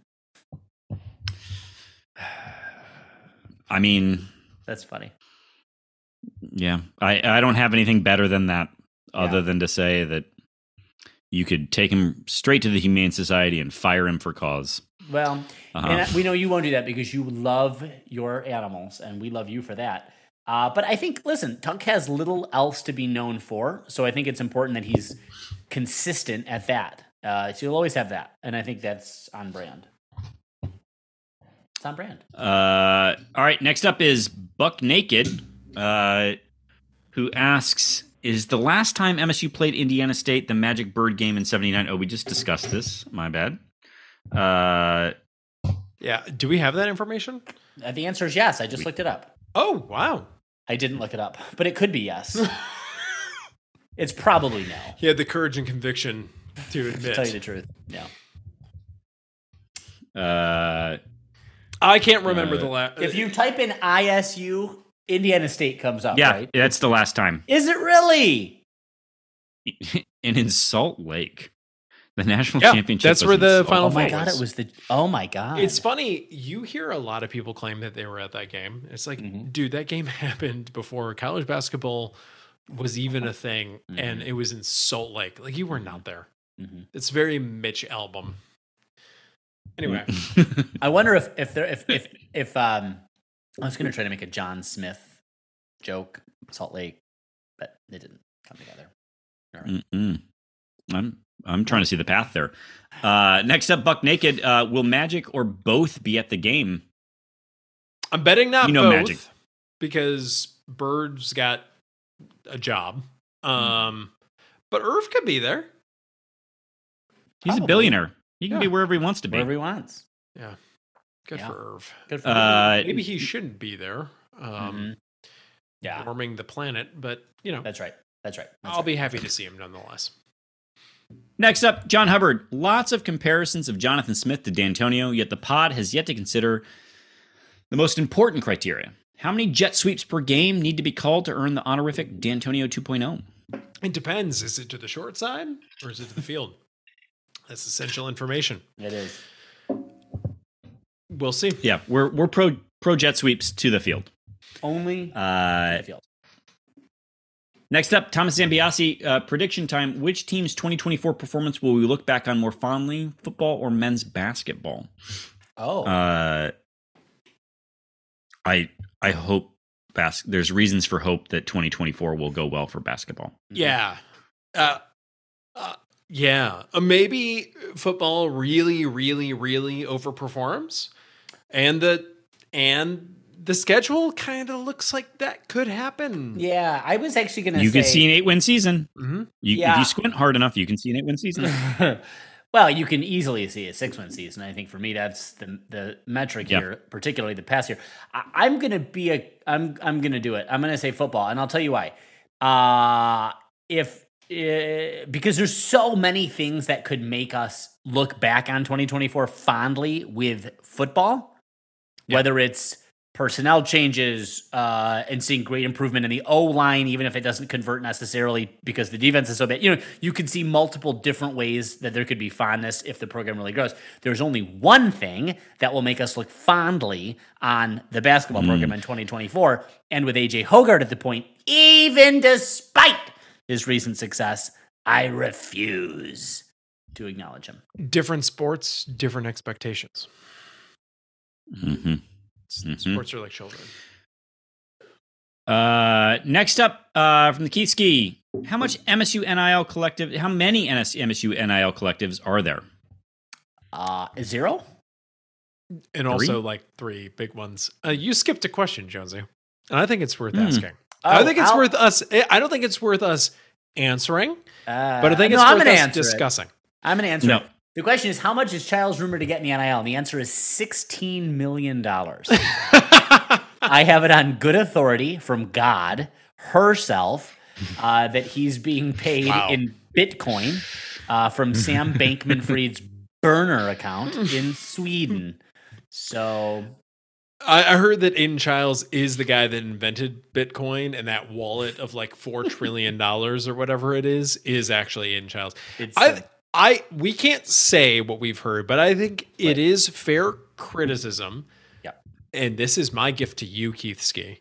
As the winner of this year's Twitter competition, you deserve this. oh, good question. Um let's talk on air about when people send us information, when we decide to talk about it, when we decide to allude to it, and when we decide not to do anything with it. Right. Because I, I think it's a fair question. Because if we're going to be all holier than thou and douchey about like we've got this information and you don't, That's a fair. That's a fair question. Truly, we don't want Uh, the information because when I get information, these guys know. In fact, they rarely tell me. The We- we don't give it to them. get.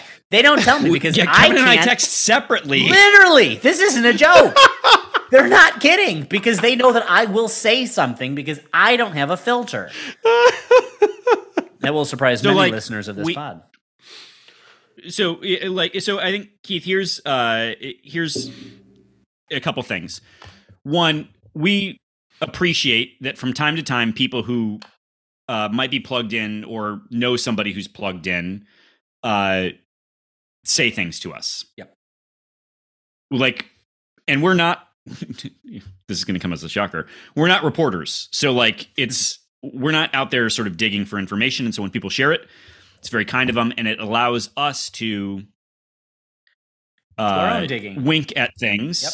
It It al- also- but also wink at things on the podcast and if i had it for more than one person Yeah. such that i'm not betraying the confidence of an individual then i would say what we've been told Yeah. but like we can give an actual for instance on this we heard about mel tucker and that things might not all be sunny Yep. and in fact we called it out very low key on the podcast. Very podcast low key. that like would the staff be back and i said specifically yes unless there is major off the field misconduct ends up being alex got it from a second source separately. Mhm. and so like it you know we it- we just don't we don't it, when people share things we don't want to mess that up. Yes. because it And- lets and us put on also- a better and also i- to all in fairness to people that share things with us like we can't just go directly live with it either. It needs to be independently verified in some way. So like it wouldn't this is eh, i think it's just simple enough to say this probably is not your insider podcast and we won't- we won't claim to be that. Yep. it, it- when people come to us inf- with information it'll inform the things that we say here but i i don't think we will ever be that like oh i gotta listen to this week's episode. Of can't read can't write because there might be some juicy drops on this one. And i don't think anyone listens to us for that anyway so Yeah, that that's won't change They barely listen to us for on our own merits. Uh, so it's not going to be for this. What I will say is, this is to put the finer point on it from Jonesy. I truly felt like I had insider knowledge about Tucker, and you would not. oh because i didn't share that with would you not believe how crestfallen I was to know that he they turned around already He looked- had it. he was so pleased with himself at breakfast when he turned he around shouted and he's like, it across a brunch table and this this is why maybe some information gets Jonesy, withheld from and that. Jonesy and I were like, filtered. "Oh, did we not tell you about that a month ago?" I was like, God, son of a bitch. So anyway, it was Oh, good. but but I also get it, Kieski, for why it sounds smug and douchey of us to be like, "We've got this information and you don't." Um, and I I but get like we that. I could have not fair. said anything too though about the the conversation about that he got paid a lot of money that's something that we heard that Mm-hmm. i mean i'm sure other people are reporting on this or people might assume but like we've heard that and then we heard that there was some negotiation around msu's nil situation Mhm. which is something that we felt comfortable saying Yep. and so you know it, it like i don't know I, I i yeah i think plenty of empathy if we had something that we felt comfortable saying we would say it out loud it out loud. but also Yep. we want to put on the best podcast that we can which means from time to time people we we sincerely appreciate when people share things with us because uh they wouldn't do that if we blew up their spot That's it. All right, last up from Keith Ski. Kevin Gregg, how do you properly vet a a collective to ensure your money doesn't get stolen by some shady people if looking to donate? Yeah, that's uh, also a great question, and I hate sucking up to the Keith Ski. Um, but this is why you just won the Twitter competition because this is a great ca- uh, question. I don't know that you can at the moment. Like yeah these things are say, so uh, opaque right now that how do you have any idea what happens to your hard-earned dollar and cents? I think the closest you get right now, and I don't know how off the ground it is, but Todd Duckett put together a collective that was supposed to be for just MSU running backs. So at least that's probably the most transparency you'll get about where your dollars are going. But I, don't, eh, I mean, I think I think this is a major gap. Like, why aren't there quarterly reports from collectives about what their administration fees are? What Yeah. percentage of money is coming from a like small percentage of donors? You know, if ninety percent of the money is coming from one percent of the donors, like that's interesting information you might want to share. How much money in total was contributed to athlete? What was was your overhead? Like, what's the range of of potential donations that are you know uh, salaries paid to to to participants in the collective? Like, I think uh, it's not unreasonable to if you choose to participate in a collective listener. I, I don't think it's crazy for you to push them, but SD4L, for instance, you know, doesn't have a board and seems to seems to be at the whims of billionaires and when they choose to get invested. And that's not a sustainable model.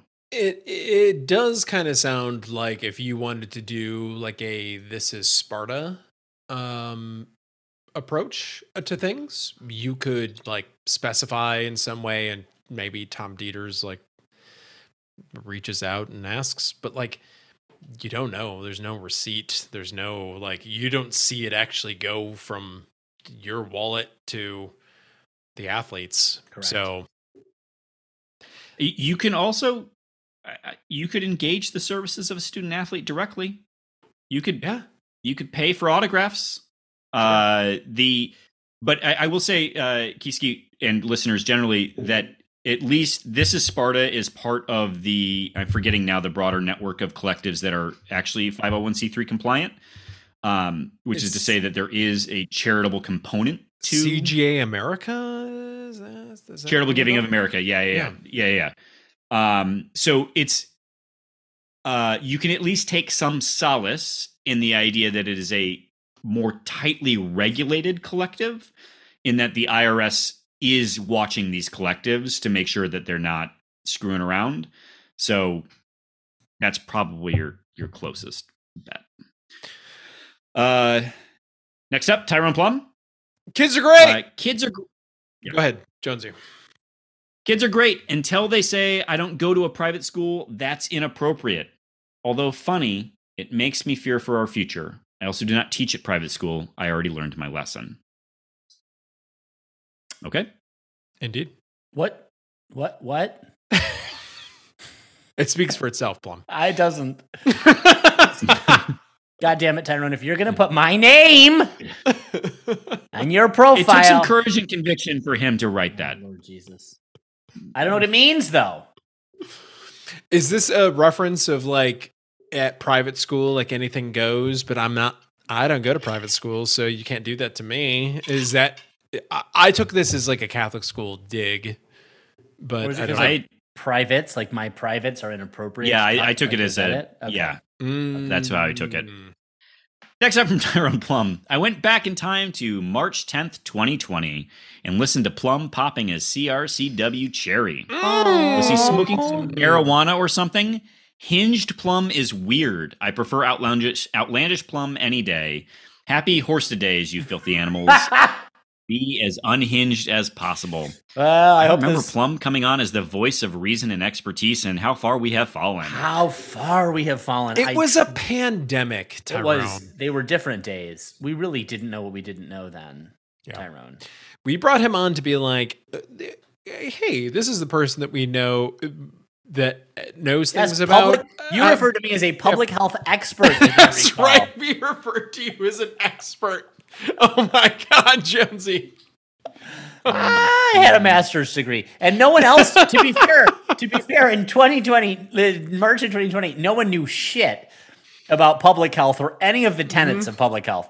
So, I mean, back then I really was an expert. Nowadays, of course, We've brought several people from our private lives with master's degrees onto this podcast to be like, here's something in the news. Talk about this. And uh, yeah, now we we the barrier is raised, Yeah. Kieski, and that's why we don't talk about. Tyrone, Tyrone. Well, no, I'm getting back to I'm referencing what Kieski Oh, was saying yeah. earlier about like why aren't you more forthcoming? yeah. Eh, We've learned our lessons from Because I'm the expert. Yes. I'm the expert. I had been on before that? No. Yes? You had been on and then you came back again a second time, and That's then what it was? It became more frequent after that. That's when it became more frequent. but also, Yep. you, you uh, would- Greg sat out a week, and you came on Yes. for Greg. Yes, that was it. Did that happen to be when the tournament was shut down, though? Did that happen to be I'm gonna the same I'm gonna go back and listen tonight. I'm actually gonna go back and find that episode and listen to it tonight. Mm, yeah, I, I promise you, going back and listening to the early episodes. Is don't pleasurable. recommend. Don't recommend. Only good and not bad. Good audio. My audio back then, listeners, was excellent.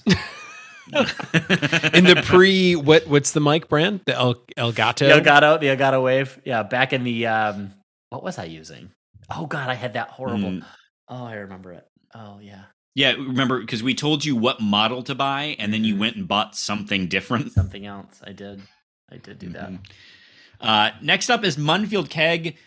WTF is this? Besides the Gruff Sparty hockey jersey this year, Nike seems to be in complete decline. This is a picture of a green and white hat that just says in what appears to be Times New Roman. Yeah, Arial- or Arial Yeah, font. Real. well, Well, it's, no, it's it's it's it Arial serif. had a serif. Yes, exactly. Yeah. Uh, the uh, but there and it appears there's something underneath the bill Yeah. of some sort, maybe a dog. Uh, but it is sad.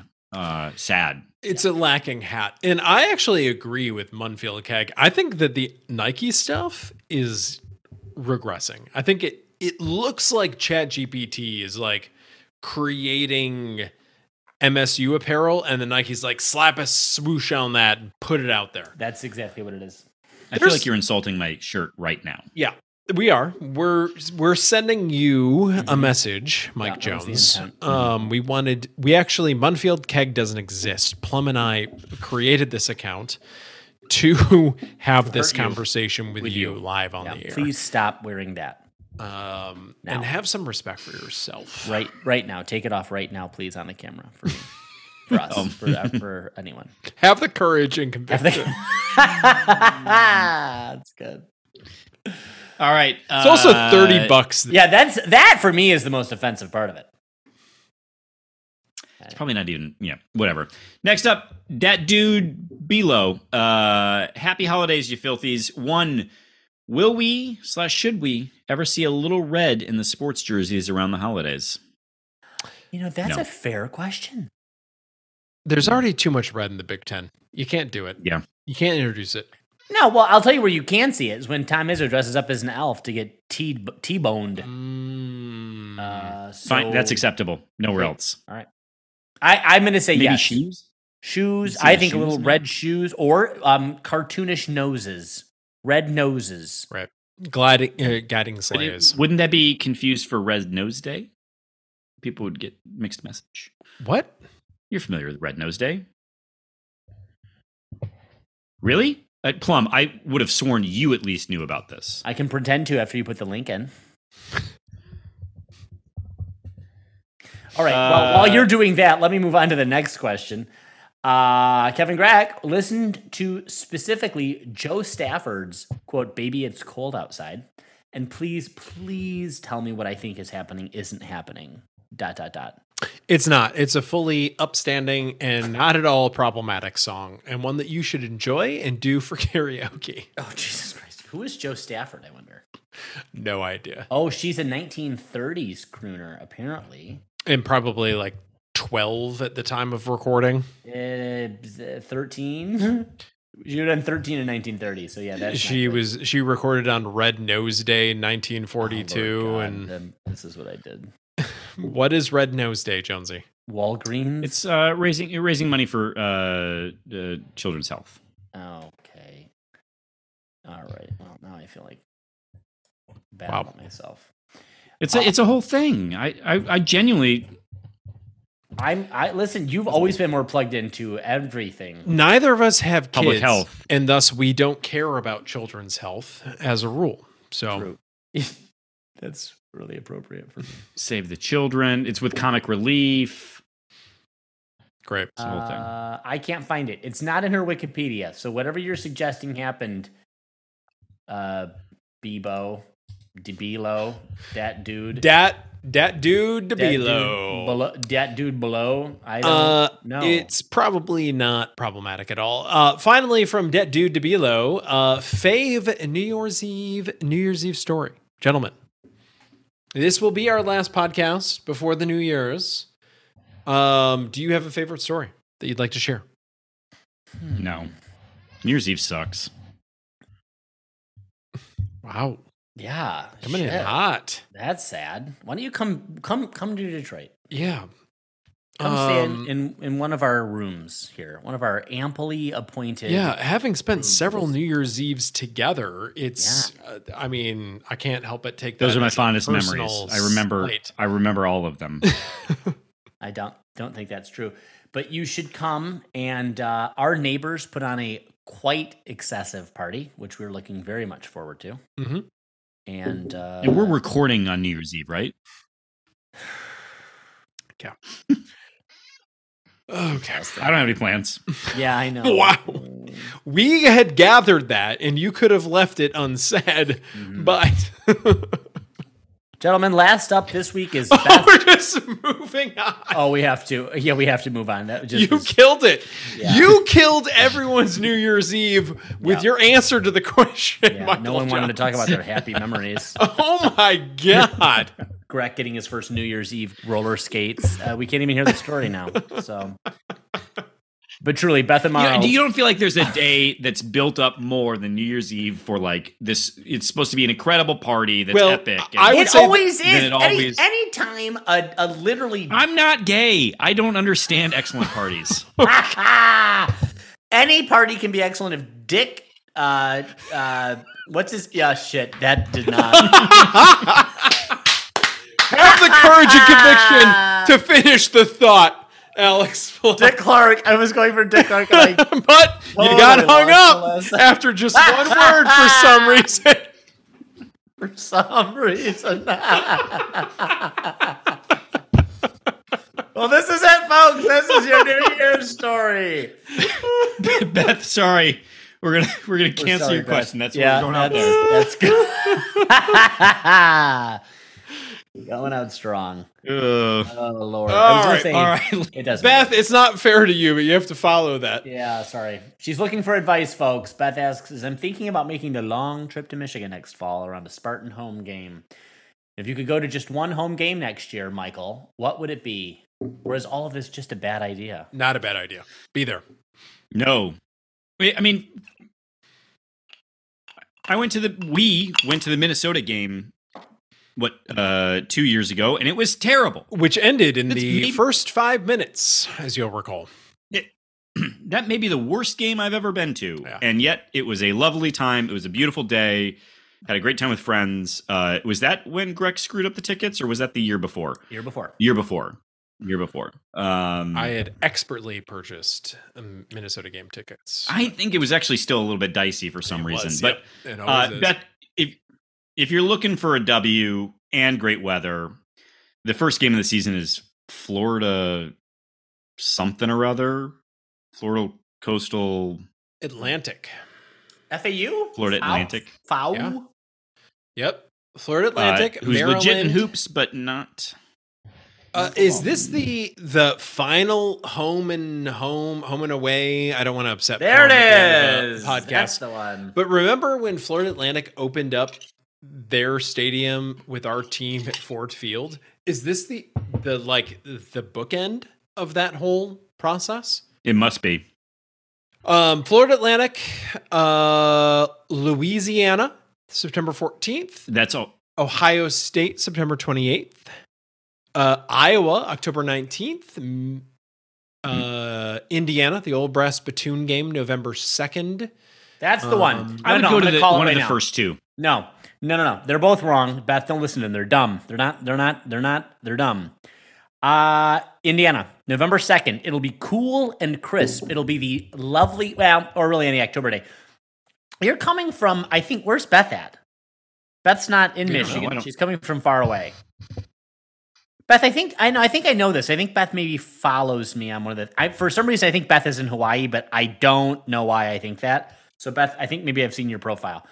If that's the case, Uh, hope that's not scary. Sorry, Well, but she's uh, asking you questions on your Yeah. podcast. I think you're allowed to know maybe Who she generally is. where she is. all right, Beth. If if I'm right and it is Hawaii, you want to come in the fall. You want to. You don't want to come in August. You and there's that in the Honolulu. East Lansing pipeline that you need Yes, to celebrate. there now. is. You might even get a direct flight on Delta Airlines. So come in the fall. But it's Come to not a bad Indiana. idea. It's Yeah. not a bad idea. You should absolutely go. Or Beth, if you want to do two games, I will not discourage you to go East Lansing under any circumstances. But if you want to just do a West Coast Conus game, I think if at least one or maybe up to three of us, depending, will be at that Oregon game on October 5th.